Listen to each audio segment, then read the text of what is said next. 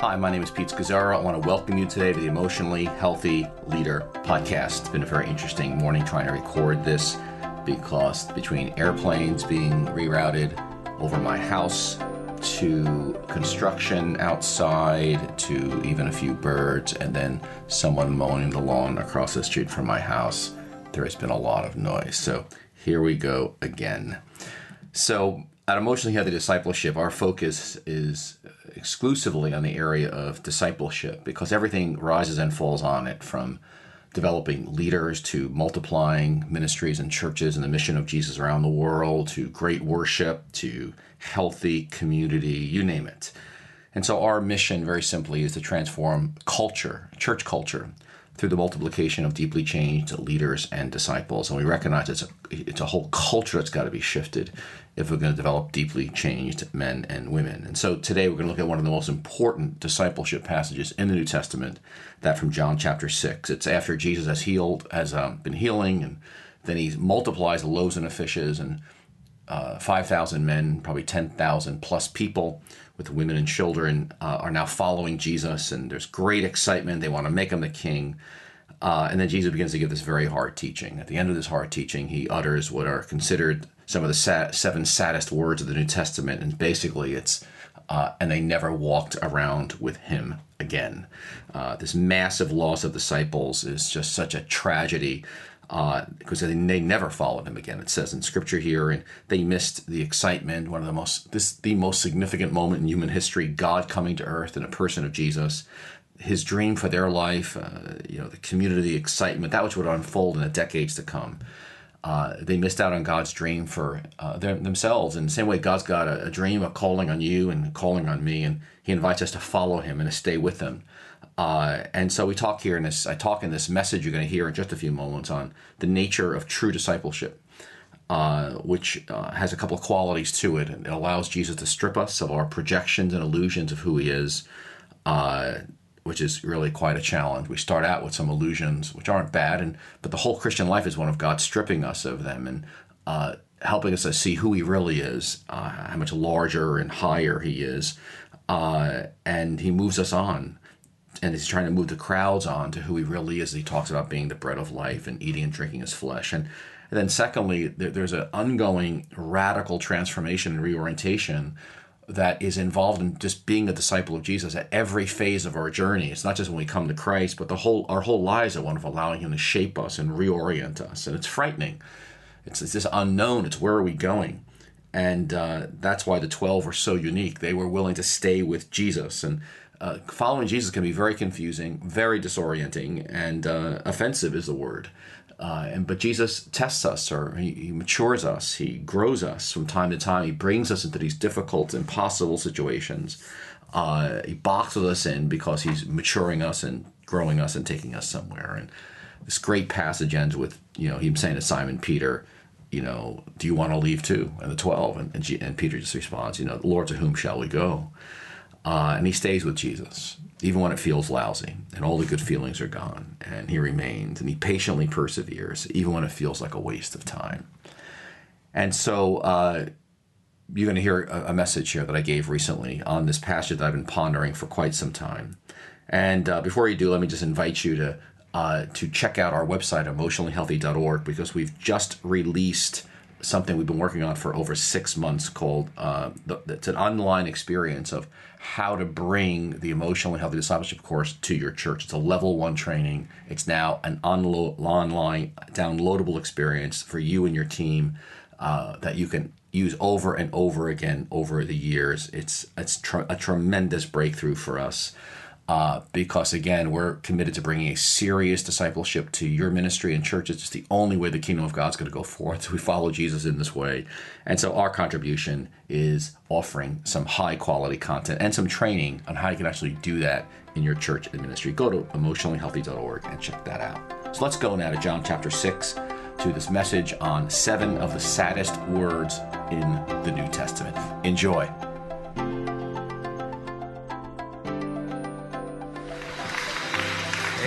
Amen. Thank you. Please be seated, everyone.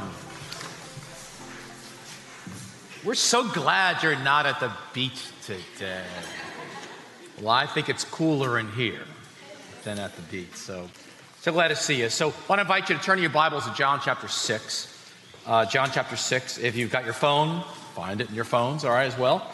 And our, our title today, very simply, is The Seven Saddest Words in the New Testament.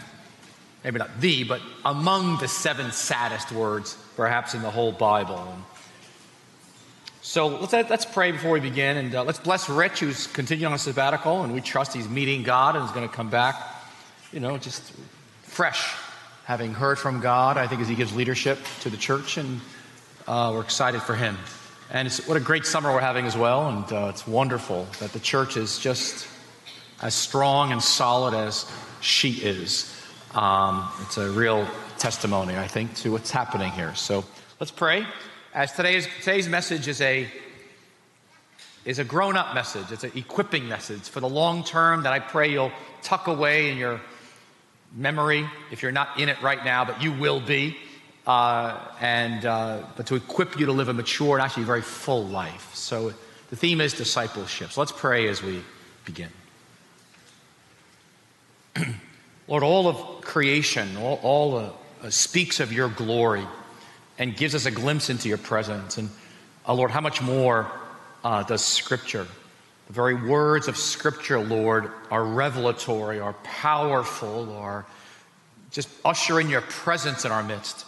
So, Lord, give me grace. Help me, Lord, to make simple just a little section of the depth and beauty of your word. And may we see your beauty today uh, in this text. So, speak to us, I pray. Speak to me, Lord, and may Jesus, your name, be glorified uh, in Jesus' name. And everybody said?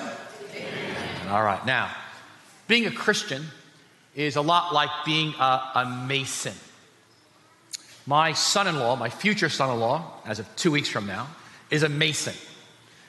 And uh, so I've been learning a lot about the mason industry. Now, masonry goes back four, five thousand years, if not longer. One of the oldest professions in history. So we've got things like the pyramids. I mean, they're still standing like 5,000 years later. Uh, they were built so well by masons in, in that day. And we can think of medieval castles and bridges and farmhouses out in Lancaster, Pennsylvania, built masonry, and they're just they're solid. They're, they're still standing. And uh, so, if you become a mason, uh, you've got to go through a process. You become an apprentice. You kind of jump jump in there, and you you you uh, you know you, are going to learn some basic things, and then, then you graduate to a journeyman or a journeywoman uh, as you kind of get into it, another four, five, six, seven years. And then eventually you, you graduate to be a master mason. Uh, take, can take over 10 years, easily. Um, and, uh, but while you're an apprentice, you're, you're kind of learning the basics. You, know, you kind of jump in, you got to learn that, the names of things, that when someone says, hey, get me that tool, you know what they're talking about, you know, and, uh, you know, levels and trowels and axes and different types of chisels. And, and then you got different types of machinery and cutting tools and all that. Then there's different types of mortar, different colors and mixtures of ratios of sand and lime and cement. Actually gets quite technical, you know. And they have different types of stone and that comes from different parts of the world. It's got names for it. And then you learn about foundations and how do you lay the stone and how do you cut the stone right and how do you prepare the mortar and the concrete and then you shape it and fit it together and then you all these different installation techniques and lines to measure. I mean, it's quite amazing. It takes years. And so if you're in it, you know, you become an apprentice and tradesperson, then you basically, like, you're making mistakes and you're, you're hitting situations you've never encountered before. And you, so you're, you're, constantly going to those who've been around longer and say, how do you do this? You know, how does it fit? And, and you're learning. And, uh, but you're learning a language. You're being initiated into a, a, the craft of masonry that goes back thousands of years and it's got a long history. So you're kind of, you're getting initiated into this whole new thing. It's really a lot like being a, a disciple of Jesus, when you come to Christ, you're, you, you come in as an apprentice. You come into this world. And remember, Jesus says, You didn't choose me, but I chose you. John 15, 16. That you might go and bear fruit. I, I got a plan for your life, but I chose you to be basically an apprentice to me, to be a follower of mine. And it's going to take years, a very long process. And, and uh, there's so much to learn in this thing called discipleship, you know, being a Christ follower. And, and you know, and, and there's 2,000 years of church history. So many have gone before us. You know, how do I, how do I pray, you know? And and uh, how, how, do I talk to God? And how do I listen to God? And, and uh, how do I pray with other Christians? And how do I do the Lord's Prayer? And how do I do intercession? What about spiritual warfare? And how do I do stillness before the Lord? And how do I read the Bible? How do I understand Scripture and Sabbath and rhythms? And, and how, do I, how do I deal with trials and difficulties and setbacks? And how about my enemies, the people I don't like? What do I do with them? How do I, what do mean, pray for my enemies? And, and how do I deal with conflict? How do I be a parent? How do I be a parent of adult children or small children? How do I be married? How do I be single? Um, you know, how do I discern God's will? I mean, there's a zillion questions. This discipleship thing is so large. And, and, and so we kind of move through a process of, of, of being an apprentice to Jesus and being discipled. And it's very slow, very long. And we hit situations where we get stuck and we need help. And, and that's really what we're doing at New Life Fellowship Church. Like we're in this kind of this thing together following Jesus. And we're always apprentices, right? We're always learning. We never kind of graduate from that. But hopefully, we get to a place where we're like master masons helping other younger folks follow Jesus. And, but what's happened in masonry has also happened in Christianity. Because it takes so long to develop a master mason, it takes years. And it costs a lot of money, I mean, training these people. And, and then when you lay stone like as master masons, it's a big job. So, for example, that's a job that my son in law is, is on in Australia. So you, you, can see, look to the left here. See this? The, the, these like the, the, the, um, the walkway. Now, you see how big those rocks are? I mean, they are big, all right, man. They can weigh 80, 100 pounds each. And then you can't really see it so well here in the shade, but you see the rocks there over there. You know, they're, they're like, they're big, big pieces from a quarry. And they got to cut them and chisel them. It just, it takes so long. And, and you see that house they're building there. I mean, it's, it's all, it's mason. It, that thing is going to stand for a very long time, but it's obviously a massive project. So, because, you know, to do real masonry with real stone is so challenging, so over the years, uh, what's been developed is something called stone cladding.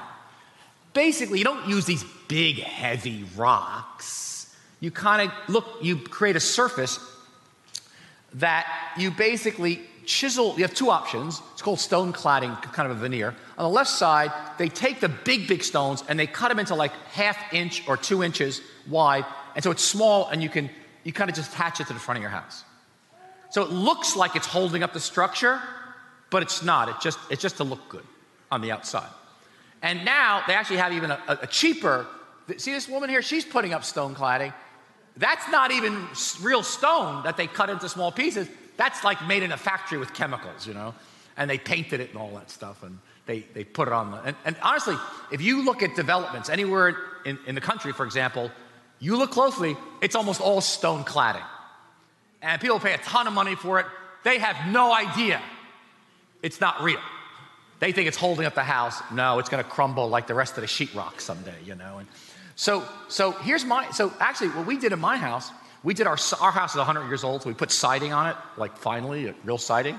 So we put some stone cladding around the door. That's fake stone. Doesn't that look good? So when people come to my house, they go to the front door. We just did it just around the door. And you understand the people who did it knew nothing about masonry.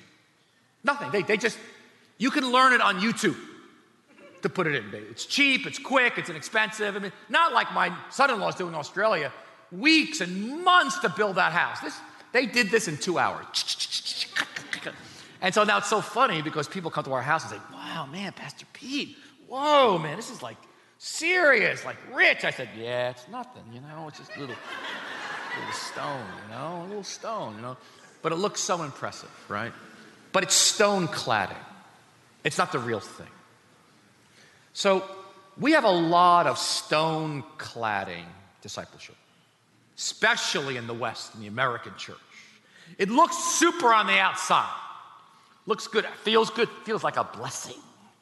But actually, it's not structural, it's not made of the heavy stuff, it's not the real masonry, the real heavy discipleship that Jesus talks about in the New Testament. It's actually more informed by the culture than it is by, is by scripture.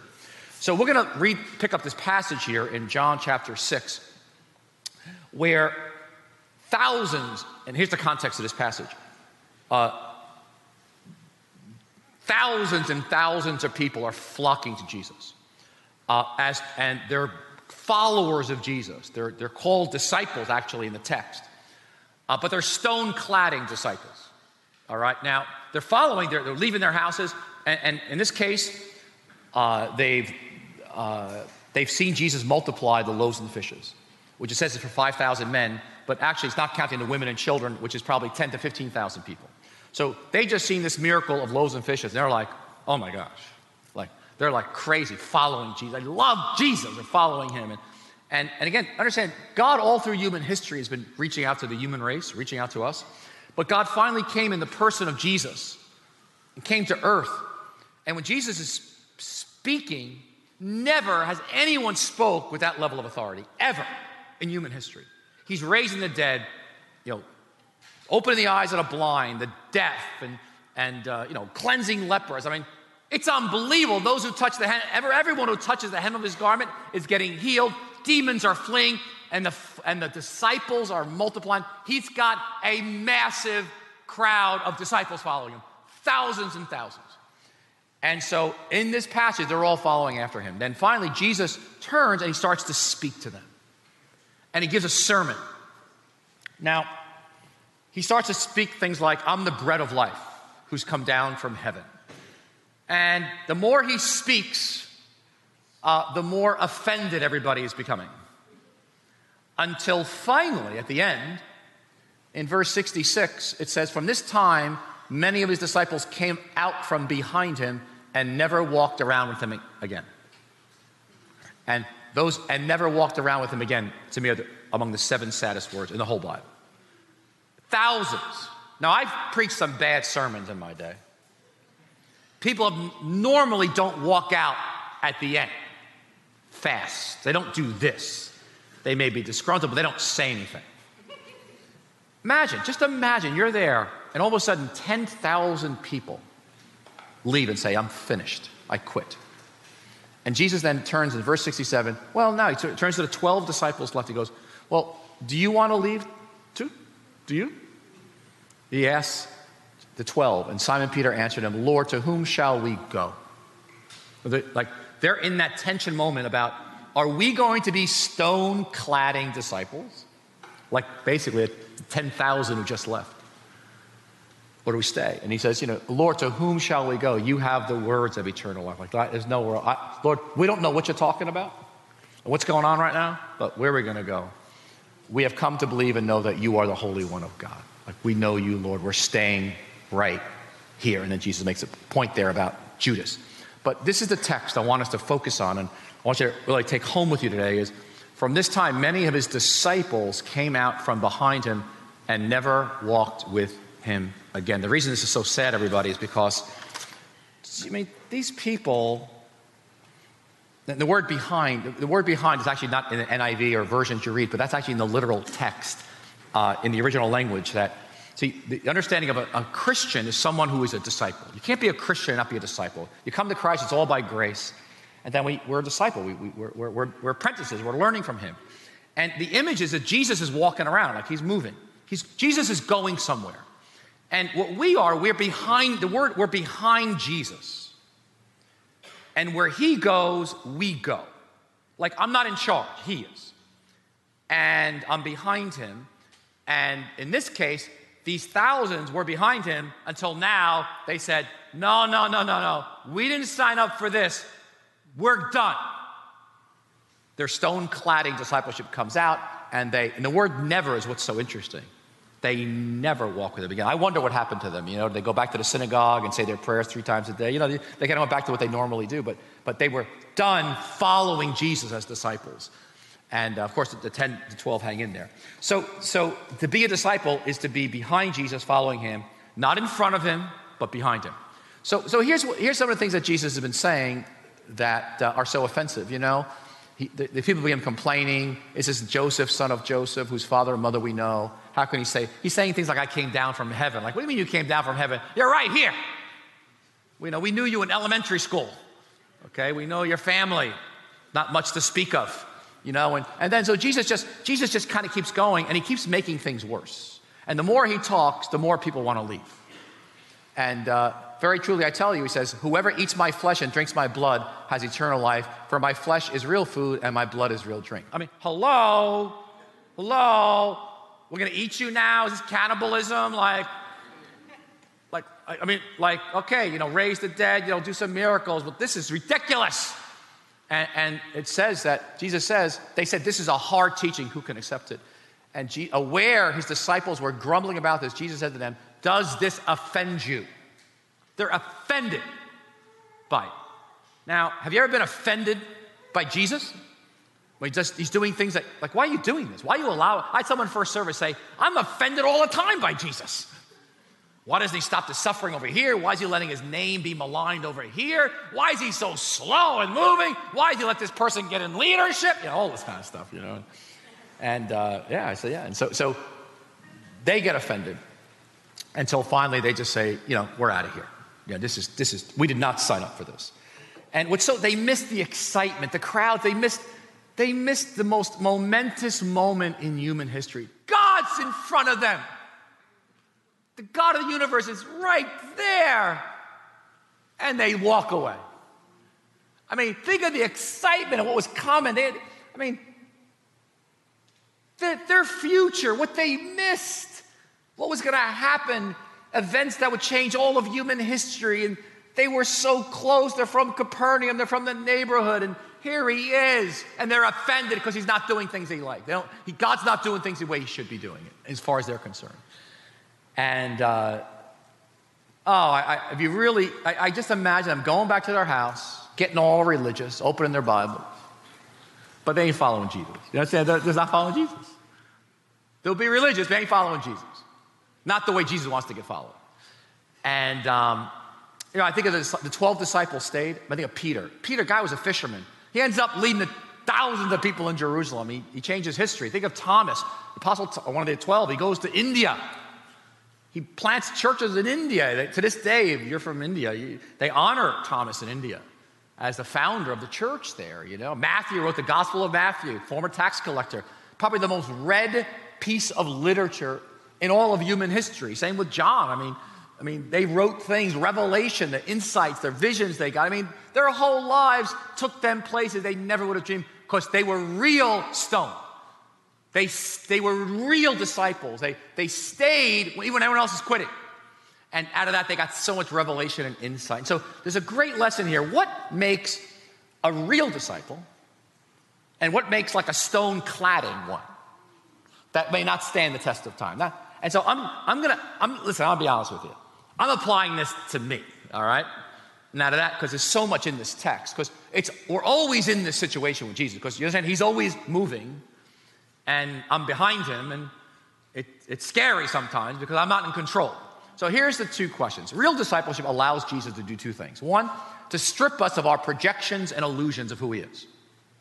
To strip us of our projections and illusions of who he is. So in this case, well, let me ask you, who is Jesus to you? Who's God? What is God like for you? Because your answer, everything hangs on your answer to that question. Your whole direction of your life hangs on that question. What you're gonna, how you pray, what you do each day. Now, in this case, the, the, the, the, the massive crowds, they're so, they got this view of Jesus. They're so excited that it says in verse 14 of this chapter, uh, they see all the miracles he's doing, the loaves and fishes, and it says they want to grab Jesus and force him to become king, like a, like a physical king, so that the whole world would know about Jesus. And let me tell you something you try to manipulate Jesus, and what happens is the text says Jesus withdrew from them. You try to manipulate Jesus, he pulls away from you. I mean, Jesus is not going to be manipulated by them, but they got a view of Jesus as it's like, that's all wrong. And uh, Jesus pulls away. And, and uh, we all have ideas of who is Jesus. And it's normal, right? We, we, we, and it comes out of very often, uh, whether it's projections from our family of origin going back generations, uh, it may be teachers or parents or mentors we had that maybe taught us or did some things that were off base. Uh, and it distorts our view of God. So, for example, maybe you, you had a, a family of origin and, you know, father that was distant and wasn't close at all. And, And so you're like, you're like, God, my father, I feel like he's distant. You know, I do something wrong and it's like he's never around anymore and he's mad at me and he's pulling away. And, you know, I, I grew up in a home with a lot of beatings and, you know, all that. And I just remember uh, I came to Christ and I, I was into the love of God, but when I messed up, I was getting ready for a shot. And so part of discipleship is getting stripped of these wrong illusions and projection about who he is. So I know for myself, I was really into the abundant life. I, you know, Jesus said, I promise to give you abundant life. You'll have it abundantly, John 10 10. I love that verse. I became a Christian, God, abundant life, you know?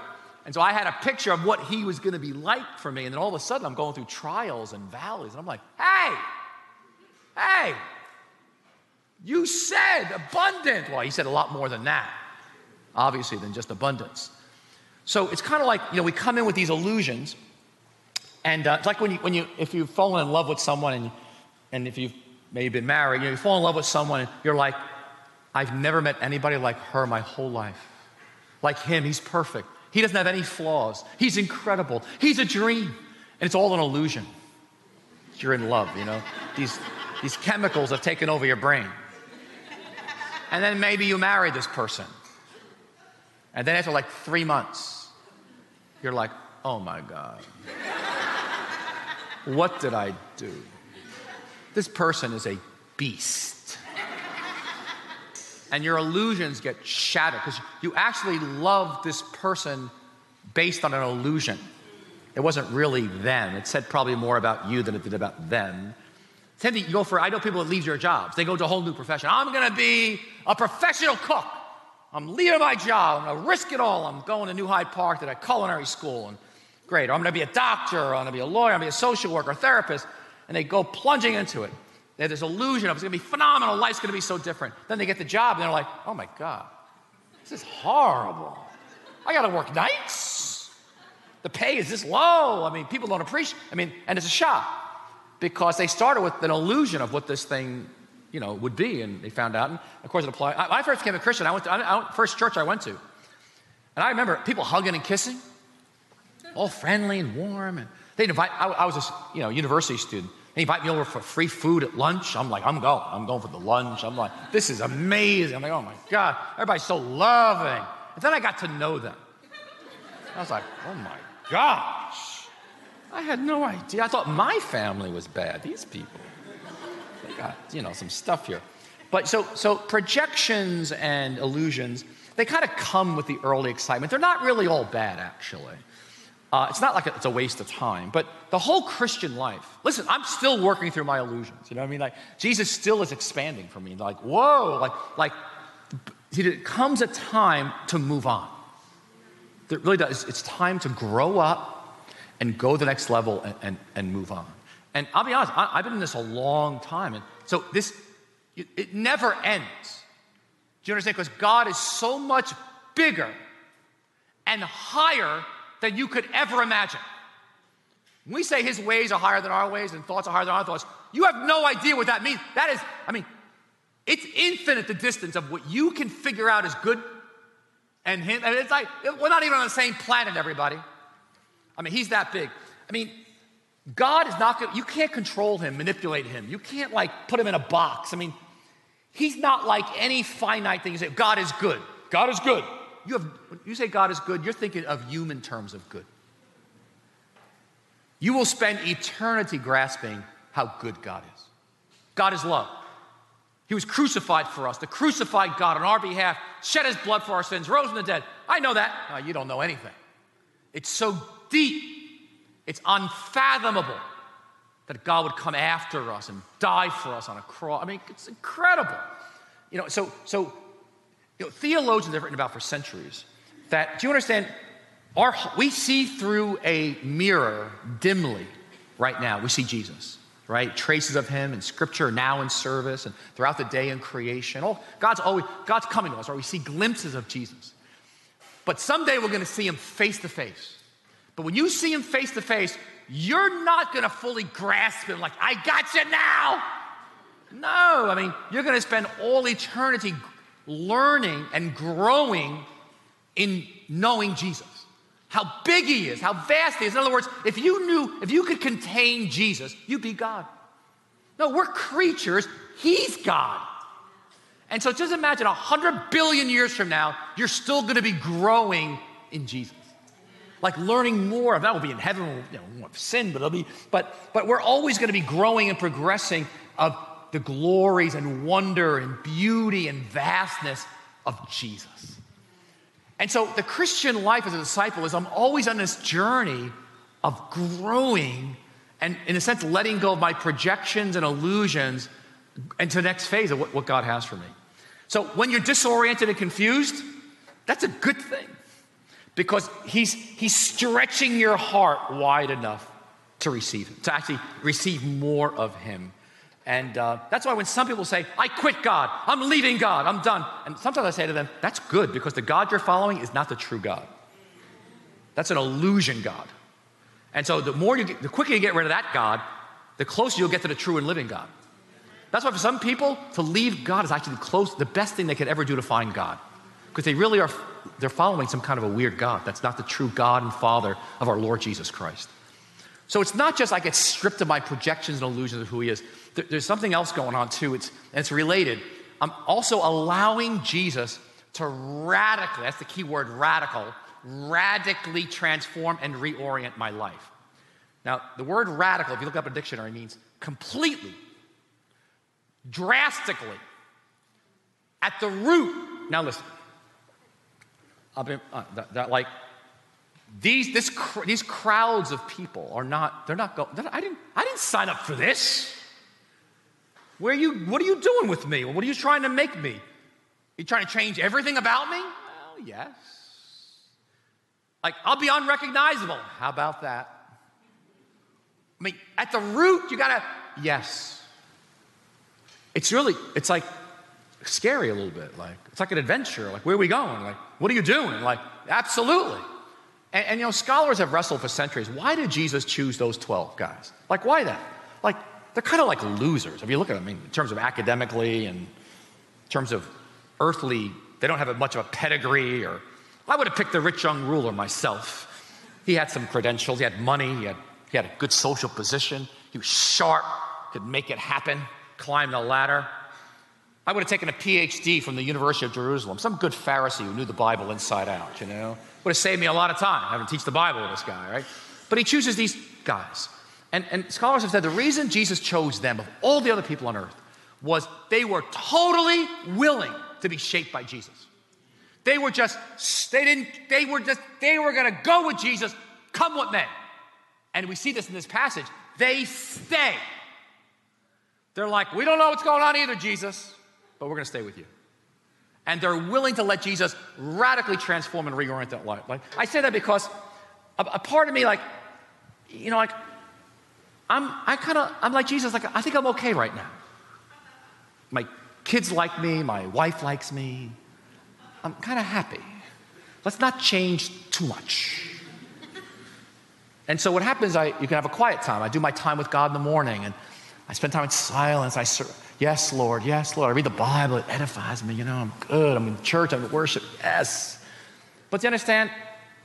And I, and I go out into my day and I, I, feel more centered. I feel anchored. I feel I'm a better, I'm a nicer person. I'm less triggered.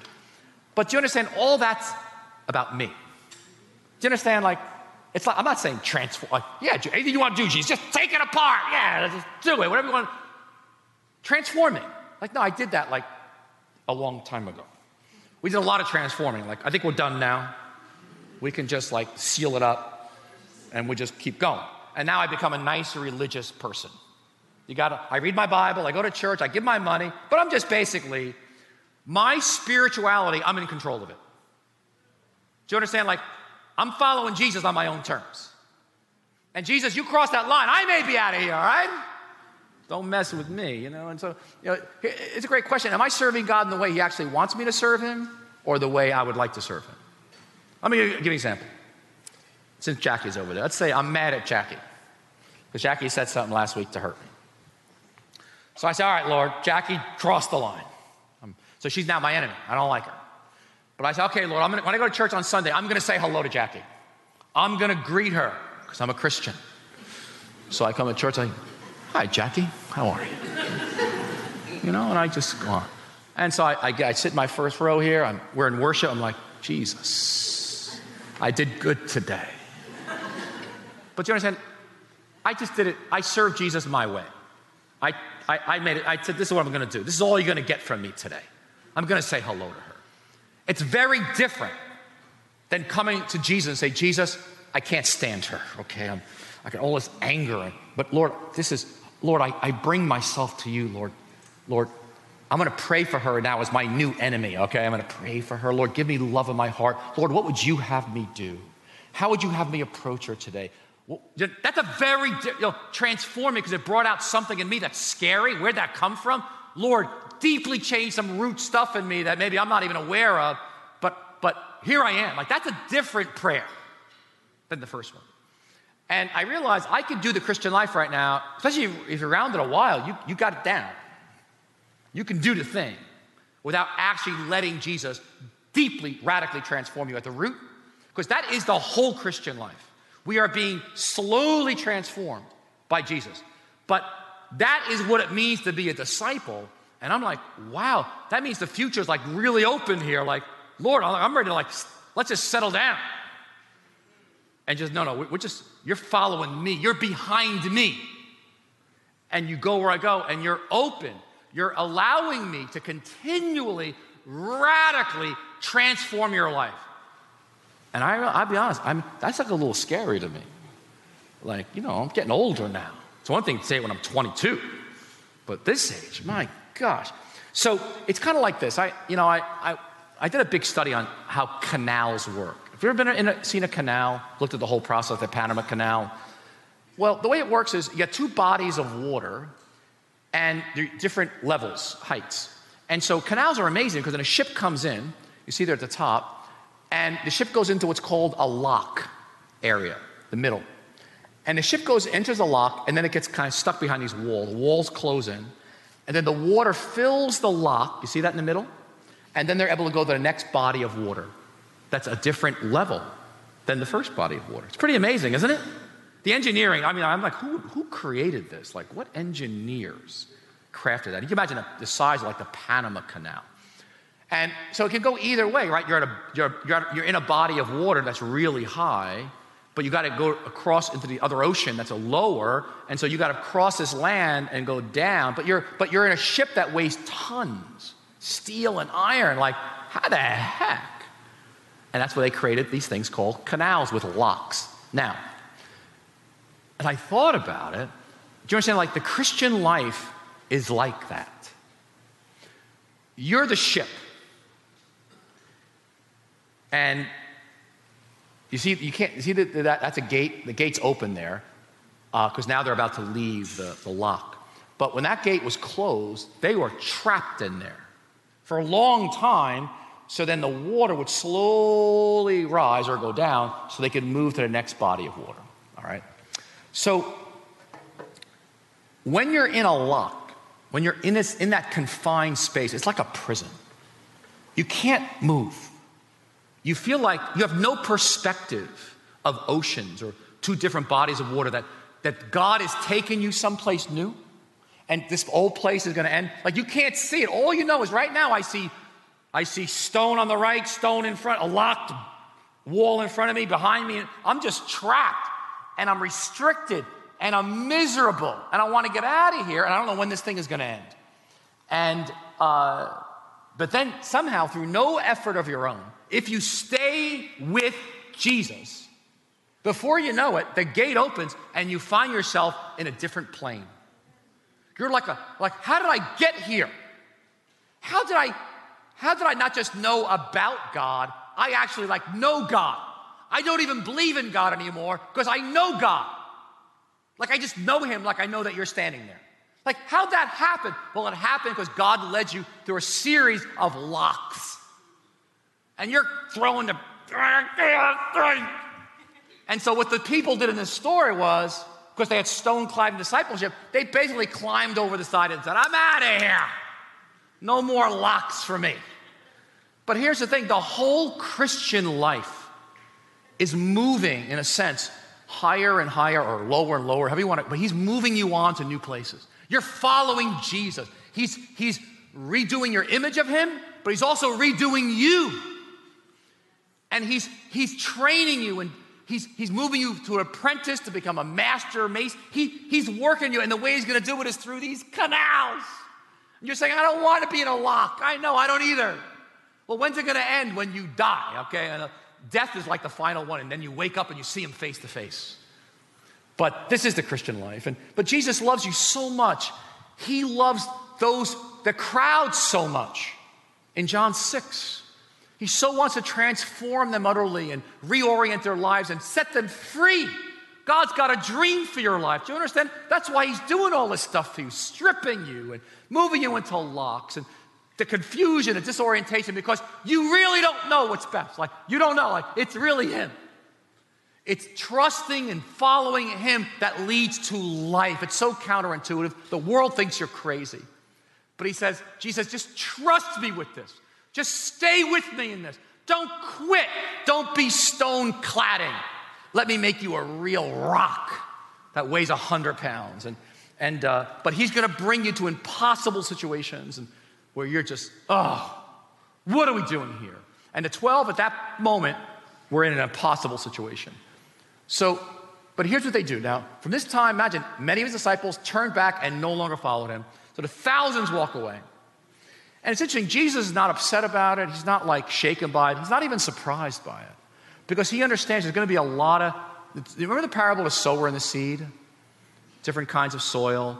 Three fourths of the soil is like, don't stay. And it's actually it's a parable written to believers in church, listening to the word of God. Jesus is not surprised. There's going to be a lot of stone cladding discipleship. But he's seeking to make real, true disciples. But the 12, you don't want to leave too, do you? Like you want to quit, you want to leave. Like he's not going to force you, put a gun to your head. He loves you. It's a love relationship. And Simon Peter answers, Lord, to whom shall we go? You know, it's like honestly, the longer I know Jesus, the less I know what's going on. I don't know. And I probably understand a little teeny thimble of God. I can't imagine seeing him face to face. I just, there's so much of God. I study scripture. It's like, have I ever read this Bible before in my life? There's such depth in here. There's so much. And no, we've come to believe, we've come to trust and to know that you're the Holy One of God. Remember, you can know about God or about something and not know it. A lot of head knowledge is very different than really knowing it. So you understand, to become a the, the true disciple, you, you know it.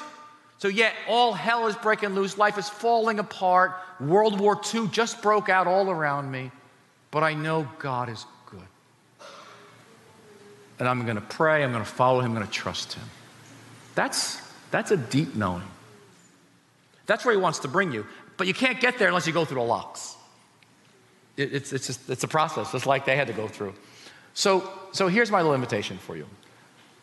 There's a, in this sermon, in the middle of this whole discussion with the crowds, the crowd says, What must we do to do the works? Actually, the word plural is works God requires. They want to know, give us all, what, what does God want from us? You know, and again, it's plural in, in, the, in the original words. In the Bible, it's works. Sorry, I typed it wrong. And um, works, like, should I, you know, give money, go to church, uh, go to small group? Oh, what, what, just tell me what I got to do. I'll do it. And Jesus says, listen, there's only one thing you got to do. And he said, you want to, you want to, want to boil down the whole Christian life to like the center. What is the center of this thing? And Jesus says, the work, and it's singular. It's one thing, he says, not works, plural. It's one. Just do this one thing. It is to be trusting, it's, it's to trust. It's a word's present tense, that you're always trusting in the one he has sent. Like, that's it. Like, okay, Lord. Like, I don't know, I'm offended, I'm disoriented, I, I don't like being in the, this dark place of the, of the, you know, this, the pit of this lock in the canal, and I'm confused at what you're talking about, and why is all these things going wrong, and why is so and so mad at me? Where are you? I'm going to trust you, Lord. You know, God, I got my finances. I'm struggling. In New York, it's expensive. My parents, you know, they're sick. My, my kids are not going well. You know, my, my marriage, my singleness, my, my future, where am I going? Trust me. Come to me. Come to me. I just, my, my life is, my whole life is, in a sense, waiting and trusting in Jesus. Because you understand, you're not in control, you're not running the show, it's He is. And the life and transformation and freedom and truth is found in that simple place of trusting. Actually, one scholar translate the word, you can translate the word to trust in Jesus to relax in Jesus. Try that for us. Just relax. Wow. Think of all the anxieties you're carrying. Just, all right, Lord, I'm going to relax in you. Wow. You know, Judas finally got fed up. He stayed with it at this point. He made it through that lock, but he got, he got this cro- the crucifixion thing, it just got too crazy. He just left. I, I see Judas as, a, as an incredible, like, warning to all of us. Like, like, hey, let any man, let every one of us take heed lest he fall. Like, like the grace of God, we are by we, we are. We are. Like, like he's the biggest example of a wasted opportunity. His whole future, what he could have been, and just the despair of that. But he just he got out of that trusting at, moment by moment, day by day. I'm actually living in this place of trust. That is it. That's why, friends, at New Life, we're always talking about, hey, silence and stillness and Sabbath and being in Scripture and taking a course like the EH discipleship course and, and you know, be in small groups and we're building this community. Why? Because we know there are enormous voices coming at you, powerful to split from Jesus. Don't trust them. He'll wreck your life, and it's a lie from the pit of hell. But Jesus is actually bringing you to a better, greater, wider place. He's enlarging your soul. He's freeing you. And He invites you to just trust me. Just Stay with me. Persevere in staying with me when everything in you wants to climb out of that lock and get out of here, like the crowds did. So let me invite the worship team to come on forward. And um,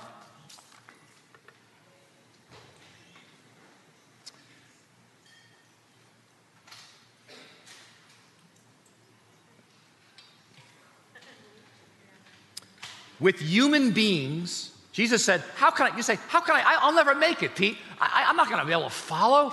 Like, to stay with Jesus like this? Well, this is what Jesus said about discipleship. He says, With human beings, oh, it's on a PowerPoint here. Is it? Yeah, good. With human beings, this is utterly impossible that you could follow like this and stay with Jesus and trust Him. But with God, absolutely everything is possible. That is great news. With God, absolutely everything is possible. I wonder if I just stand with me. And um, God has a dream for your life. Can I hear an amen for that? You may not believe in God's dream for you, but He does. And He loves you too much to give you everything you want. Because you know some of that stuff is not the best for you. But He invites you, just trust me. I'm the living God who created heavens and earth. I saw you in your mother's womb. I see the end from the beginning. I see the ocean I'm trying to take you to. I know you can't see, just trust me in this thing. I promise you, you'll make it to the other side. Let's sing this together just get our eyes on Jesus and let's offer our trust and hopes in Jesus, the living God, together. I have this confidence because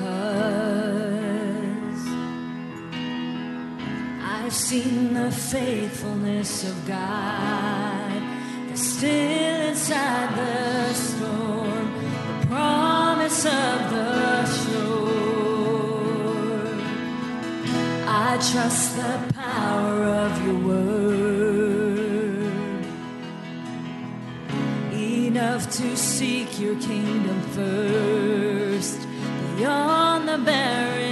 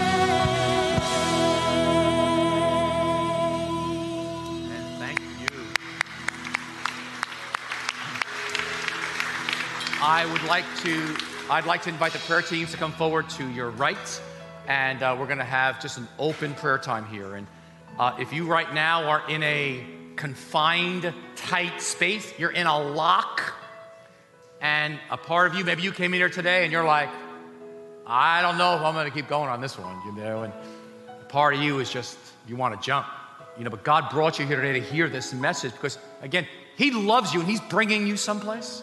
But we need each other in this journey. We, we, we need, that's why we, God created a church. We need community. We need fellowship. We need prayer from other people. So we've got some prayer teams that are going to pray for you. I want to encourage you to come for prayer. I mean, listen, there's times I just need someone to pray for me. I'm like, please. And you want to, don't be embarrassed. God re- resists the proud, but gives grace to the humble. Just coming for prayer is an act of humility and brokenness. So just don't be, just come up and get prayer. The Lord's Supper's over here, the bread and the cup, and actually an application of the passage. We eat and drink of Jesus through the sacrament of what we call the Lord's Supper. We, it's a way to feel and actually taste of Jesus that you are my life. I can't live without you. Abiding in you is the only place of life, and it's affirming that physically, not just through words. So come and partake of the Lord's Supper. All right, so I'm going to invite you, we're to close. Open your hands up like this towards heaven. And maybe just close your eyes, take a nice deep breath. Now, the reason I love silence so much, you know, it says that all the earth be silent in Habakkuk 2:20. That all the earth be silent because sometimes our words are just insufficient. Just silent before God who's so much bigger than our minds or spirits can contain. And they say God's first language is silence.